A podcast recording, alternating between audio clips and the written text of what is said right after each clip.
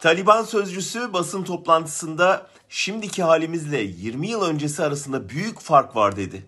Savaş, kaos istemiyorlarmış. Kendilerine karşı çıkanları öldürmeyeceklermiş.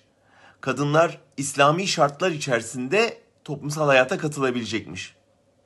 Daha bu sözlerin mürekkebi kurumadan Afganistan'ın farklı köşelerinden Taliban imzalı öldürme haberleri gelmeye başladı. Taliban'ın elde silahla biz değiştik cilası çekmesi elbette çoğumuza milli görüş gömleğini çıkardık açıklamasını hatırlattı. Biz bu değiştik yalanını yıllarca dinledik. İslami yaşam biçimini topluma dayatmayı misyon edilmiş bir siyasi örgütlenmenin kolay kolay değişemeyeceğini de bizzat deneyimledik. Erdoğan Kabil Üniversitesi'nde başı açık diye bir kız öğrencinin yüzünü kezzapla yakan Gülbettin Hikmetyar'ın dizinin dibinde yetişti. O yıllarda Sovyet işgaline direnen Afgan mülteciler için gösteri düzenliyor, Afgan kanımız feda olsun canımız diye slogan atıyordu. Günah diye kadın eli sıkmaktan kaçınan, top oynarken şort giymeyi inanca aykırı sayan bir gelenekten geliyordu Erdoğan.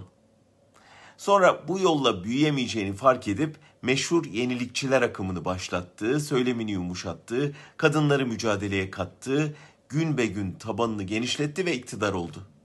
Değişti mi peki? 1985'te Hikmet Yarın dizinin dibinde fotoğraf çektiren Erdoğan 35 yıl sonra hala Taliban inancıyla ters yanımız yok deme noktasında. Artık elhamdülillah şeriatçıyım demiyor ama şeriatçı olmadığına inanabilir miyiz?